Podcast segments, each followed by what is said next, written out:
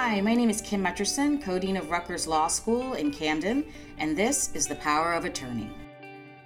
We get to do another fun episode today, and what makes it fun is that this is another episode where I get to talk to students, uh, current students at the law school, which I always really enjoy.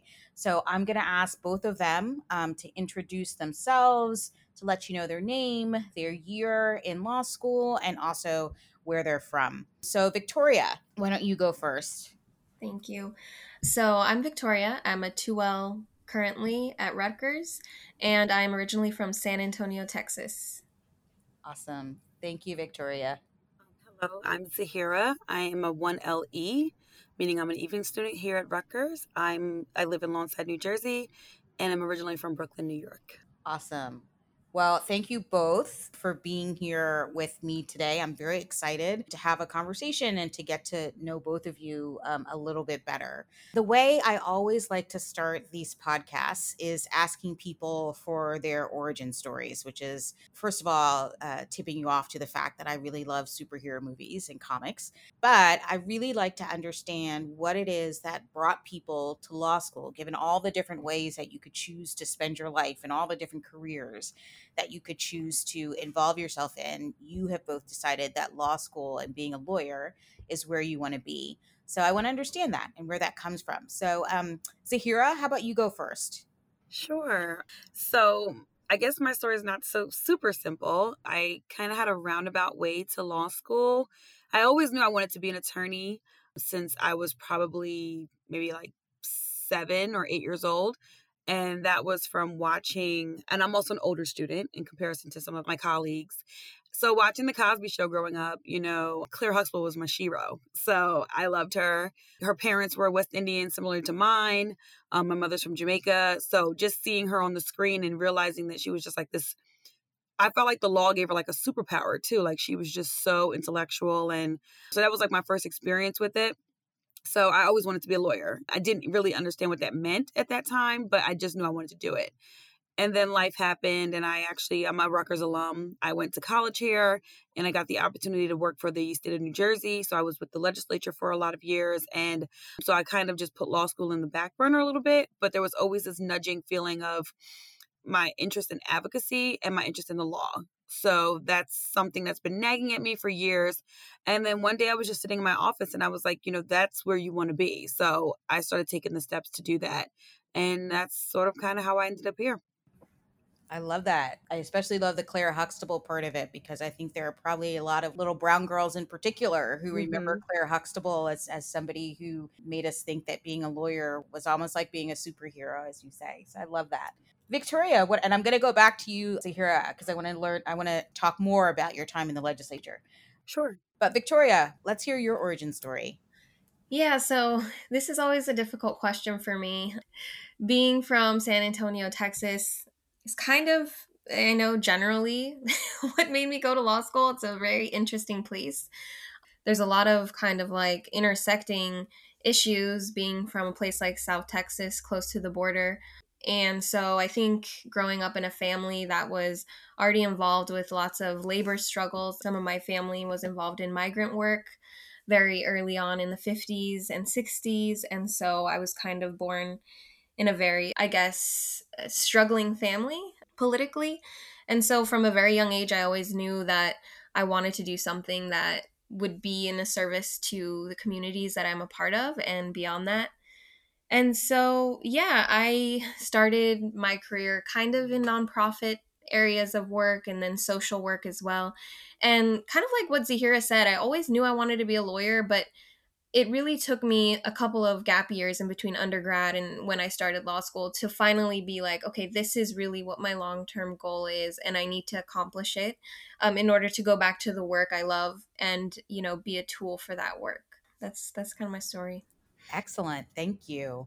So Zahirah, I want to go back to you and get a little bit more of your backstory in terms of the time that you spent working for the legislature. So what kind of work were you doing? And is there anything about that experience that made you think, you know, there there are gaps here that I might be able to fill if I had a law degree? Oh, absolutely. Yes.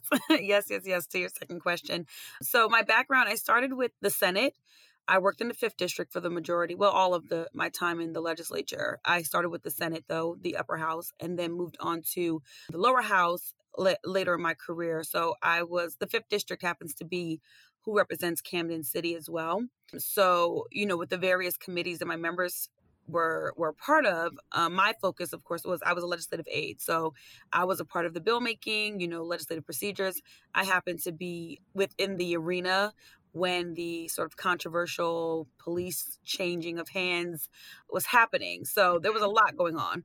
And so, you know, just seeing the kind of the behind the scenes activity, and a lot of the people who work in the state legislature by nature have law degrees. Mm-hmm. Um, and just a simple, like their, their immense understanding of how the law works, how our Constitution works at the state level and at the U S level. So just seeing all of those workings going hand in hand and seeing how that comes together to um, create the laws that we all abide by, or, you know, at least should be abiding by on a regular basis, was interesting. But it also felt like I was kind of at a disadvantage because I felt like I had the ability to do that and understand that too, but not the sort of credentialing behind it. So that came into play. And then also kind of seeing the lobbying structure and the fact that some voices are heard and some voices aren't heard. And that simply is because of folks not necessarily knowing how to conduct themselves or how to access the resources that are really ready, readily available to all. So seeing, you know, through my casework, through my legislative work, kind of the disconnect of resources with people, and that the fact that, you know, folks who had the tools and had the understanding were able to access those things, and folks who didn't were at a disadvantage. So, you know, kind of wanted to alleviate that. So that's kind of like where my inner advocacy voice came into. And by nature, you know, your legislative office, that's what we're supposed to be doing. We're supposed to be advocating for our constituents. So seeing different things happening with veterans and um, women, you know, gender issues, and, you know, really just socioeconomic issues that were not being addressed really was kind of a driver for me as well. Mm-hmm. Excellent. Thank you. Victoria, I wanted to go back to you to pull a little bit more backstory from you as well, because one of the first things you said is that being from San Antonio, you know, there are a lot of interesting issues related to being near the border. And I think a lot of us know what you're talking about, but, you know, what are some of the things that you saw either around you or in your family that, you know, inspired you to think about what you could do with a law degree? That's a really good question.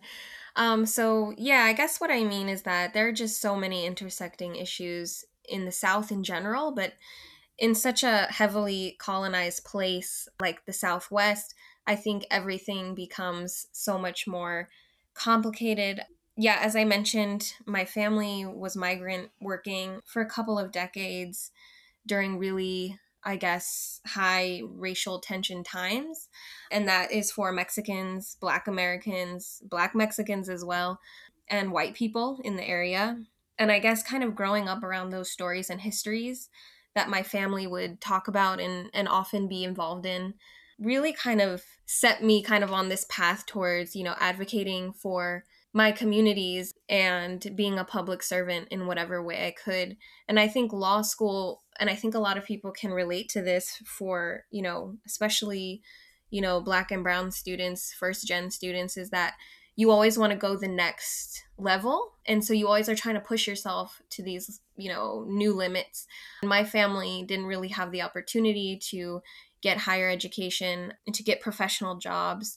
And so from a very young age, that became my goal, was to, you know, to fill these gaps that I was noticing. Uh, and then as I got older, I got into working with unaccompanied minors who were coming across the border from Central America.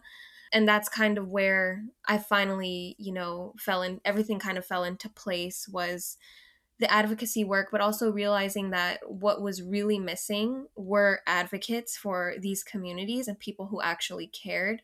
And so being next to, or being in the border region and growing up there really just made me, you know, feel really passionate about this cause, but also it just helped me kind of realize what the work was that I needed to do. And of course, these past couple of years have been really hostile um, in this field in particular. But yeah, that was kind of more of my story. And I think that like what people I think that whole seeing the gap and, and realizing that you need to fill it, you know, which gap needs to be filled is a is something that happens, you know, kind of naturally. I didn't always think the law was pure and good, especially for people like immigrants and people of color and Black people. But I think it is definitely a journey to figure out where you fit in and and where the law can hopefully advocate for people and, and be a tool and not a weapon. Absolutely. Oh, that was perfect. I love that ending. To be a tool and not a weapon. Or at least if it's a weapon, it's a weapon for like justice and righteousness. Yes, right? Definitely. So I want to talk to, to both of you a little bit about sort of social justice work and, and what that looks like to you and what it means to talk to, to talk about being a lawyer who is doing social justice work. And I know that both of you obviously are involved in the social justice scholars community in Camden. So first, talk to me a little bit about, I think, I feel like social justice is a term that we throw around a lot, and it's not always clear what people mean by it. So Zahirah, I'll, I'll ask you this first. When you sort of think about being a lawyer who's working for or in or towards social justice, what does that mean to you?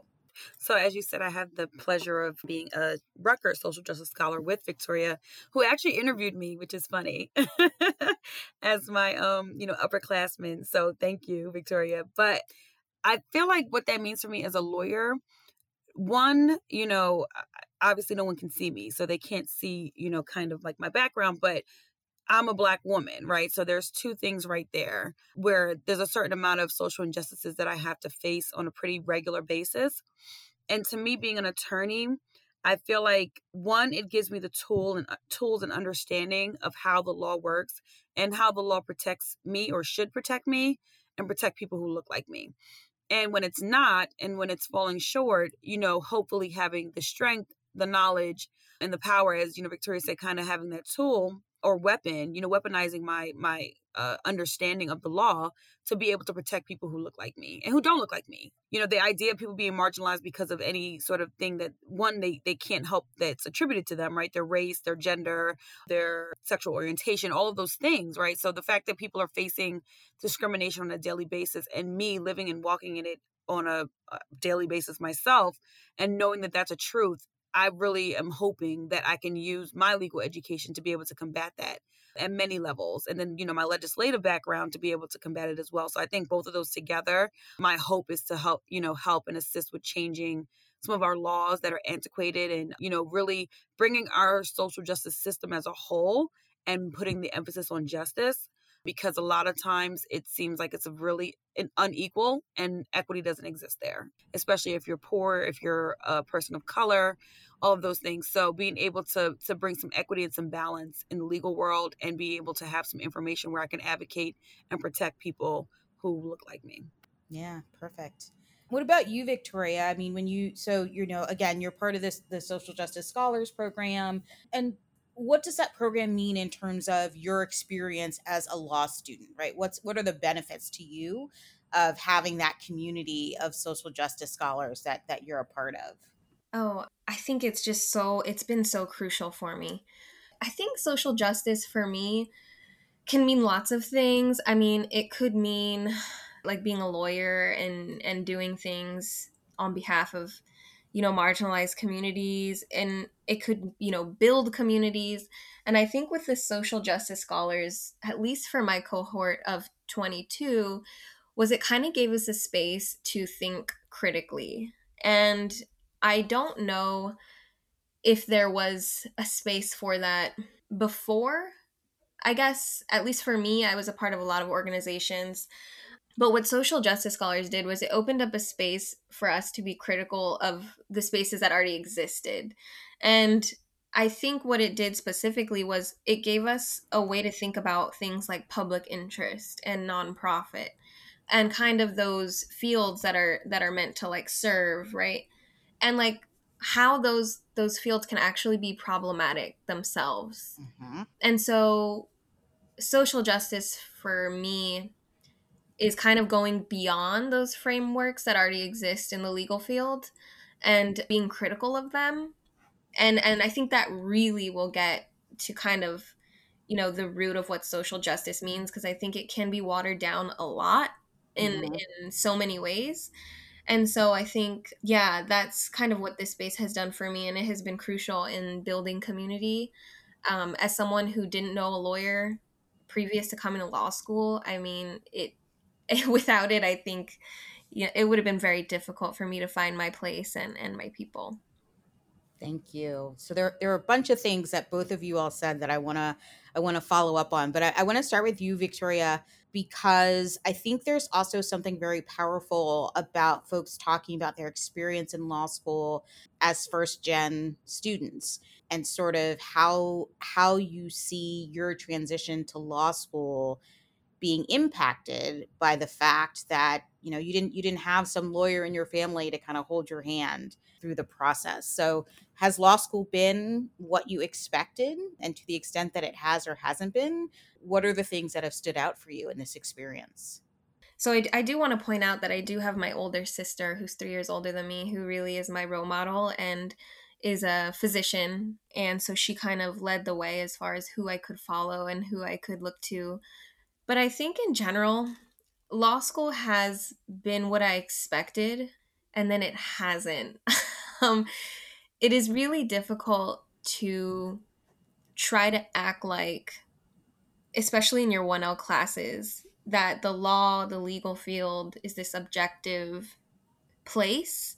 Mm-hmm. I always feel like kind of gaslit when I'm told this, mm-hmm. like, and that was my overwhelming feeling, like throughout my first and second semester, because I could look to my left and my right, and there were people who already knew judges. There were people who already had internships lined up. There were people whose parents could, you know, explain to them what a memo was. And mm-hmm. I just remember feeling so lost a little bit.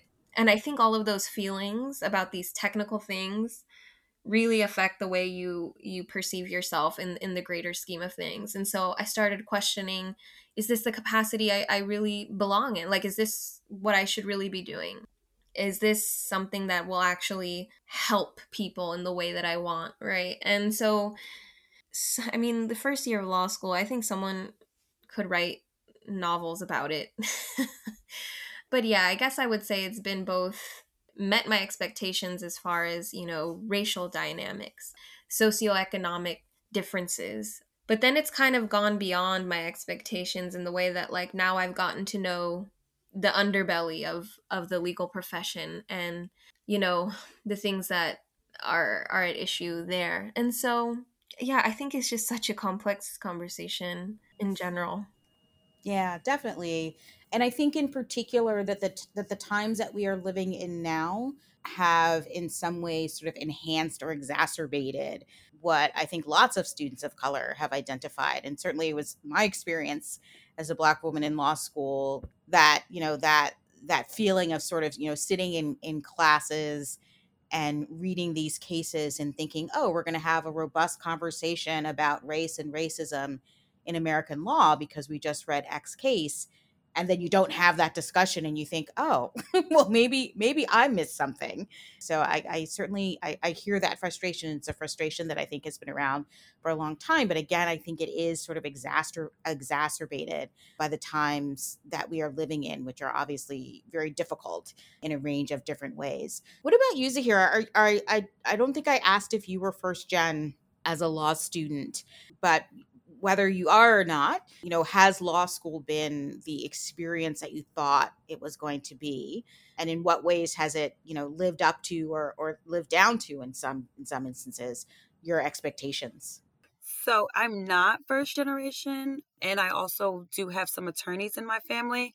However, I don't know how much of a a good job we did internally in our family of being able to like have the conversation of what our professions are and how. So I think there is still a certain amount of disconnect. One of my cousins is a, a public defender in Essex County. So I'm finally like kind of starting to prick his brain about his experience, but he's sort of far removed as well. You know, he's been out of school for fifteen years. So it kind of feels like I'm out here on the bridge by myself a little bit. But one, I'm really thankful for the Minority Student Program here on campus. Um, you know, students who identify themselves as a minority in some way are, you know, welcome to become members there. So I think it's been really helpful. I think the resources and the the, the friendships really that are coming out of it, the camaraderie, you know, being able to talk to people who can understand it from your lens a little bit, because it is a little intimidating. You know, as diverse as Rutgers is becoming, you're still the minority in the room by substantial numbers, you know? So I'll be in a class of, you know, thirty or forty people, and there's maybe four people who look like me or could look like me or, you know, could identify themselves as a, a minority in some way. And I kind of feel that some professors are a little bit better with integrating the realities and the disparities of law when they're sort of going through case briefings and having those conversations in relation to the the elements that we're learning. But I think others are just, you know, sticking to the law. And I think mm-hmm. that there is a way to go deeper. I think that also it does help that we have diversity in leadership. so mm-hmm. I think that also helps to come from the top down, sort of that message of understanding that folks are coming from all different stories, all different backgrounds, and then being cognizant of where we sit. You know, we sit in Camden City, and I know, luckily I have not experienced it firsthand, but I do know of others' experiences who, of folks who speak disparagingly of the city and, you know, those kind of, kind of things. So, you know, kind of just rolling with the punches on that and being strong in who I'm, I'm I think I have a little bit of advantage being a little older and having some experience, some life experience that I get to take with me. And, you know, it's made me a little bit stronger because I've had to go through some things in my career and, you know, in education previously, you know, so I've kind of, I'm used to being in those spaces and how to navigate them a little bit, but it still doesn't necessarily make it so it's not uncomfortable. Sure. Absolutely. So I want to, I want to jump into a conversation about life as a law student in this, in I'll say in the Trump era, right? So at a time in the United States where I think, you know, race, race is always an issue in this country. It has been from the beginning, but I, you know, there's a level at which it is, you know, so much a part of our discourse now. You know, we're talking about police brutality. We're talking about defunding the police. We're talking about prison abolition. We're talking about immigration and closing borders and, and building walls.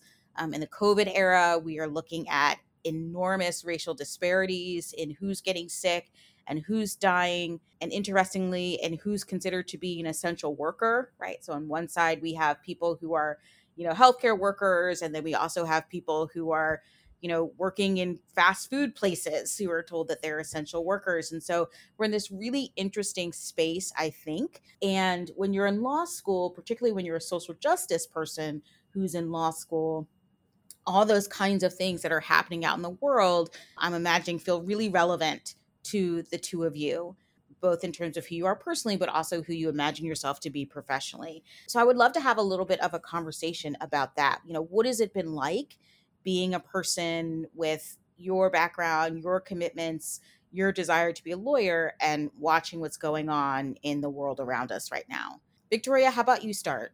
Sure. So yeah, all I keep saying over and over again is like, what a time to be in law school these past couple of years, but especially this year. I mean, it has been both kind of like, like what a time, and then also it has been like, the level of existential and collective dread slash energy slash hope is mm-hmm. like at an all-time high. And so it's just so overwhelming. And I think that that's, you know, for a lot of people in law school who, you know, perhaps before May of this year did not consider social justice at all, and who have now had to reckon with certain issues in the world that they wouldn't have otherwise had, you know, this year not really shown how unequal and unjust, you know, this country we live in is. And so that's been another interesting aspect to all of this. But yeah, I mean, like I said, it's difficult to to kind of summarize how it feels to be someone who is kind of like in public interest. And specifically for me, I worked at Highest Pennsylvania this summer for my one L job, which is an immigration aid organization. And just being in that field under the Trump administration was so frustrating, uh, very depressing, as you as you probably understand. The amount of people who are looking for immigration relief right now is is historic, and also the amount of suppression and oppression that they're facing is historic. And, you know, being a part of the immigration rights clinic run by Professor Gottesman, who's amazing at this point in time, is is really interesting, and hopefully it gets better. But I think as someone who's interested in social justice and, and advocacy, I think it's also a good time. And so I think it's also like a hopeful moment where I never thought in a million years we'd be talking about defunding the police or, you know, prison abolition. And so I guess those are just the feelings that we're going to have to work through and figure out as, as we go along into twenty twenty-one. Yeah, absolutely. Zahirah, what about you? You know, what is it, what has it been like being a law student in a time of, you know, enormous turbulence in this, in this country and in the world? I think, I think the word turbulence is perfect, because I call twenty twenty the perfect storm. Like, I feel like there's just been, if we're not dealing with catastrophe, we're dealing with pandemic, we're dealing with uh, complete unrest, right? But I think of it like, kind of like Victoria towards the end of her statement, I'm very hopeful. And the reason why is because I think that we have been shaken in such a way that we're never going to be the same again. Mm. And I'm okay with that. I'm okay if people are starting to pay attention to things that they may not have paid attention to before. You know, I was talking about this on on another podcast about the fact that everything happens for a reason. And the fact that the pandemic hit first and caused, you know, its own destruction, but it also forced people to be at home with each other and at home with their thoughts and their behaviors, and then also at home with no distractions. So as other things were happening, folks had to pay attention. So, I mean, as a student right now, I think that, you know, there's been a lot of adjustments just even to the platform, to the learning, like structure, all of those things, which I think is going to make us stronger in our profession in some ways, because we've had to alter our educational experience quite a bit. So that I'm completely optimistic. I think that it's been a very emotional year. You know, I found myself in spaces of, you know, just being sad and not really necessarily being understood. So all of those things kind of compiling. I also, um, unfortunately, had the virus. Oh. So dealing with my own family, my mother and I both were pretty sick. My mom was in the hospital for a while. So, you know, it's just, there's just so much. I, I kid and say twenty twenty has been like five years long, because it's like as soon as one thing's over, it's another. And now we're getting ready to go into a, a um, election cycle, which if that doesn't make you want to go to law school, I don't know what does, because of all of the infringing on people's voters' rights and, you know, watching the Supreme Court nomination hearing, like all of those things. So as angry sometimes as I am and as sad as I am, I'm so optimistic and so charged by it all that I can't wait to get out there because, and, you know, be able to do what I can from, you know, my platform and, you know, the little bit of education that I have so far. So in a nutshell, it's just been, it's been a whirlwind. Yeah. What I like the most about what both of you said and what makes me so happy is both of you used the word hopeful. And I think both of you used optimistic. Maybe it was just Zahirah, but I, I feel like you felt the same way too, Victoria. And I think that that's been really hard for lots of folks to sustain that over the last, certainly over the last several months, but really over the last few years, this sense of, you know, that this this is a country that is both capable of and willing to live up to its promises, right? Um, and so it, it it just, I'm delighted to hear both of you talk about being optimistic and talk about being hopeful, because I think that's been really hard for a lot of people to carry for, for the last few months. So let me let me ask you, Victoria, I mean, what is it that's making you feel hopeful? I mean, what what do you see around us that makes you say, yeah, we, we, we've got this?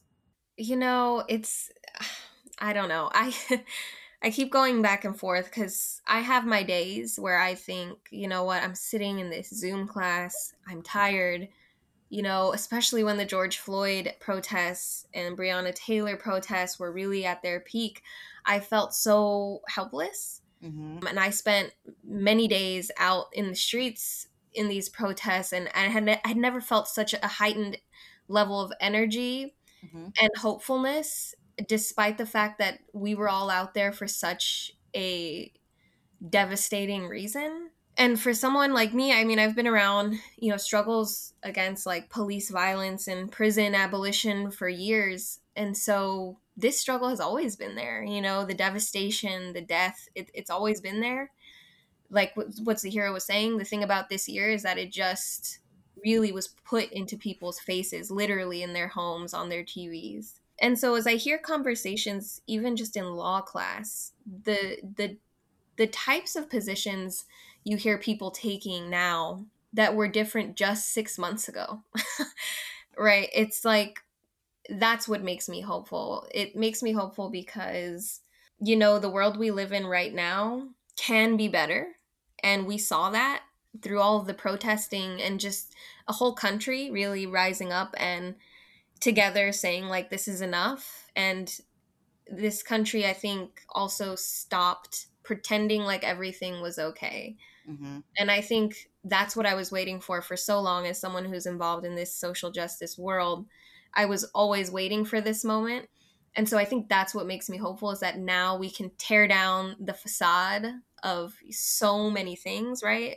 Mm-hmm. Healthcare, education, you know, income disparity, racism, and we can finally start addressing them. And we can finally start creating solutions that will work and not that are just another D V, you know, another arm of the same problems, the same systemic issues. And so I think that is what keeps me hopeful, and hopefully, you know, everybody else can can see that as well. But I, I totally understand if people feel like the opposite, because mm-hmm. it has been, and I didn't even know Zahirah had struggled with the with COVID and her mom. And that's, I mean, you just never know what people are going through. And so I do sympathize with both both feelings, but hopefully this is this is what it's going to take. Absolutely. And I want to jump back to you too, Zahirah, and first say I'm so glad that you and your mom are healthy. But what about you when you sort of look around the world and there and there are so many things to to feel hopeless about? What what are the things that, you know, get you to hop out of bed in the morning with energy and, you know, ready ready to take on the the, the world? So thank you, um, by the way, for the um, well wishes. And I think what energizes me are young people. You know, I'm I'm in my thirties, so I'm not like, I'm in between, right? So mm-hmm. I don't consider myself, you know, an elder yet, but I also have been through some things. But seeing people who are younger than me, who are really sort of challenging the system, and even in small ways, like even, you know, there are videos that go around of like, young people challenging their parents, which is so difficult. Mm-hmm. But the fact that people are sort of arming themselves with knowledge and are kind of like Victoria was saying, like, you know, the facade's falling. The first thing you have to do is admit you have a problem, and then you solve it. And then you figure out the steps of solving it. So the fact that people, it's really difficult to deny that there's a, a, an issue here, right? So people are seeing it with their own eyes. And I mean, it's not something that hasn't been happening for forever, you know, culturally, historically, et cetera. But, you know, the fact that you can't deny it anymore, and the fact that people who don't look like me seem to be pretty tired of it, and the fact that folks are taking those reins and are able to challenge the systems around them and want systematic change in itself too. And, you know, it's really difficult to give up a position of power. I oh, get it. Absolutely. It's totally difficult. Um, you know, if you have a certain amount of power that comes along with just being who you are, it's difficult, one, to recognize it and to give it up, you know? So I get the challenges there too, but the fact that people are are doing it anyway, I think makes me really hopeful and optimistic. Yeah, absolutely. And one of the things that I that I have said when being asked this this same question is exactly what you said, Zahirah, which is I'm lucky. I, you know, I, I teach at a law school, so I get to see, you know, these young folks, and, and I'm going to include you in that, Zahirah. I don't care that you're in your thirties, you're younger than I am.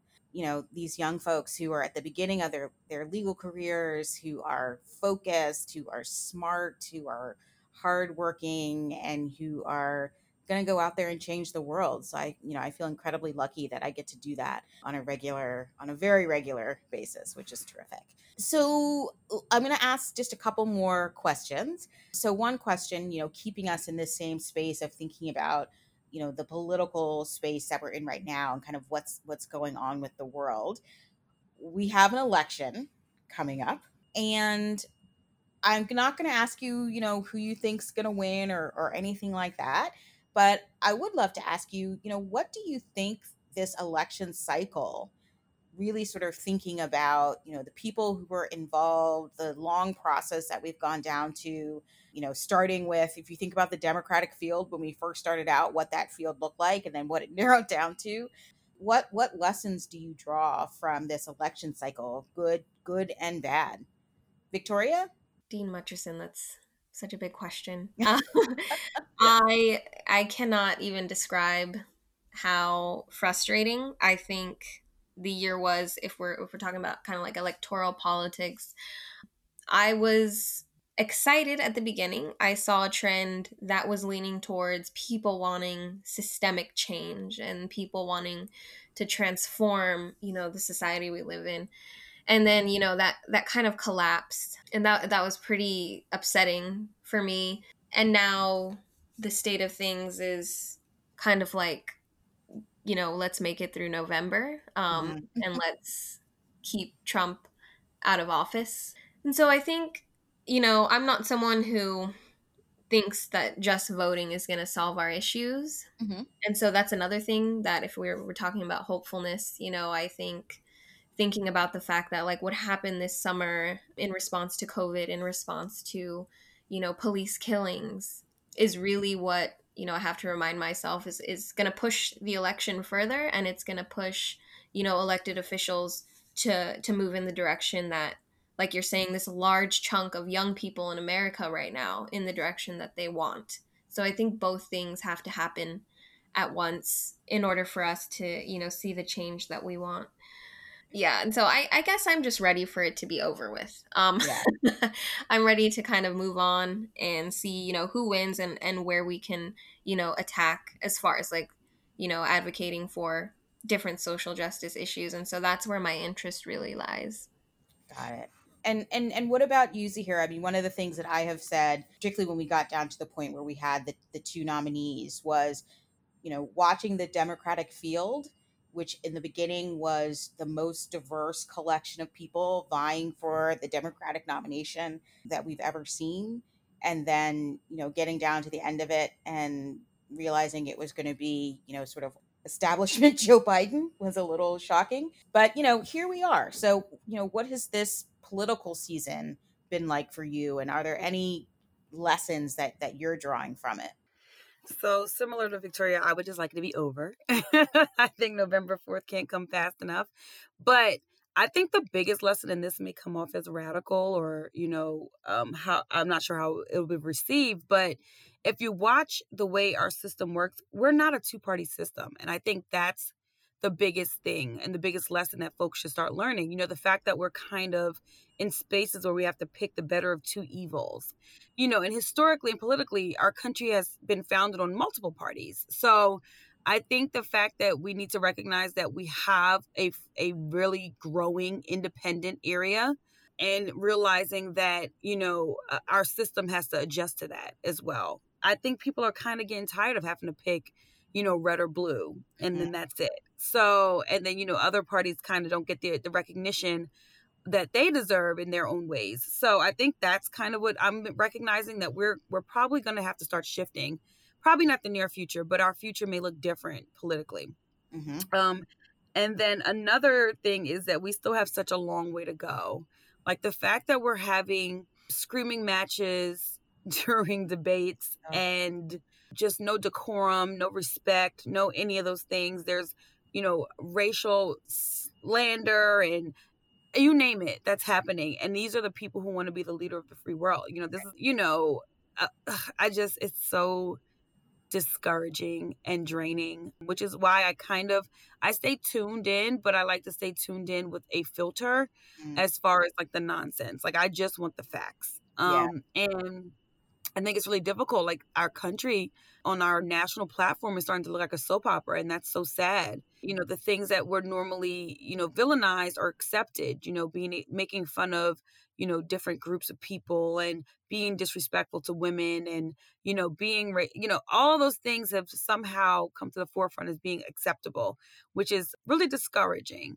But at the end of the day, whoever wins on November third, there's still work to be done regardless. Like, I don't think that there's anyone who's going to sigh a, a relief, whoever wins. So there's so much work that has to be done by young people, by older people, by just American people. Like, we have to get back to a space of realizing that there are some value systems that we need to reinvest in and realize that crazy shouldn't be leading the way. That's all right. I have to say. That seems right. So I want to wrap up by asking both of you to project yourselves into the future a bit. So imagine yourself ten years from now. You obviously are a graduate of Rutgers Law School. You had some some years under your belt. Where do you, where do you hope that you will be ten years from now, both in terms of your career, but also thinking about where you where you hope the world will be ten years from now? Zahirah, do you want to go first? Sure, I'll go first. So ten years from now, I'm just sort of getting my feet wet in all the different dynamics of law. So I don't want to project necessarily what area of law I'll be practicing, but I'm hopeful that whatever it is, um, however I'm using my degree, it's in a means of helping people in my community. You know, whether it's doing pro bono hours, being able to assist people with free legal advice, you know, all of those things, regardless of what I'm doing professionally, I know that that's something that I have a commitment to forever. I'm hoping, you know, figuring out, hopefully maybe balancing like the work, family life, and really just hopefully being a, a, in a space of education as well. You know, I care a lot about education reform. I feel like the disparities there lead to disparities everywhere else. You know, not being on an equal playing field in education where you're getting sort of your roots planted. Yeah. Um, you know, that kind of leads to everything else, you know, the prison pipeline, all of those things. So I'm hoping I'm working in some capacity with that. Terrific. And what do you, what do you hope for the world? I'm hoping that should I ever have children, they hopefully will not have to have the same conversations that I'm having. They hopefully won't have to fight the same microaggressions in, you know, their professional, educational, social lives that I fight, and that the people that they surround themselves with and the world that they're living in is going to be for the better. It's better than the one. I'm hoping I'm leaving something great for them. So we'll see. Yeah, I love it. Thank you. What about you, Victoria? T- ten years from now, Where where do you hope you are, and where do you hope we are as a country? So I hope that, you know, if I continue on this path, like like Zahirah, I don't want to say too much. I, I have lots of experience in immigration at this point, but who knows? Uh, but if I stay in immigration, I, I'm hoping ten years ICE is abolished by then and immigration attorneys are obsolete. I I hope that at least we've started having already these conversations about massive, you know, systemic reform. And I hope that that is solved by the, mm. by the time ten years comes around. But yeah, I mean, I it's just really hard to imagine ten years from now, seeing as though this past year has been such a wild ride. Yeah. Um, it feels like it's lasted for ten years, right? Right. Literally.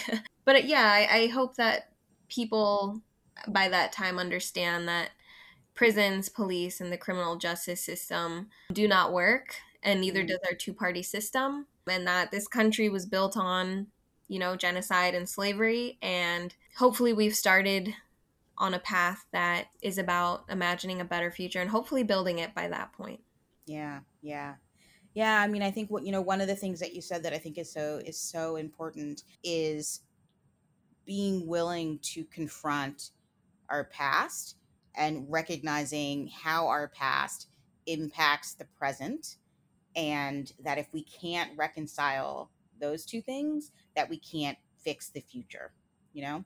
And that I think is something that's going to be really challenging. And my hope is that, you know, the work that, that you two are doing, that your generation is doing, that that's the kind of work that does get us to a better place for, for the people who, who will follow behind us. So I want to, I just want to thank both of you just so effusively. This has been so fun, and it's been really wonderful listening to you talk. And I am leaving this conversation feeling like the world is going to be in good hands. And so I'm, I'm very, very glad to hear that. So thank you both. Thank you for your time. Keep doing what you're doing. Stay safe. And I look forward to finally seeing you in the building again at some point, hopefully in the not too distant future. Thank you so much. Thank you so much.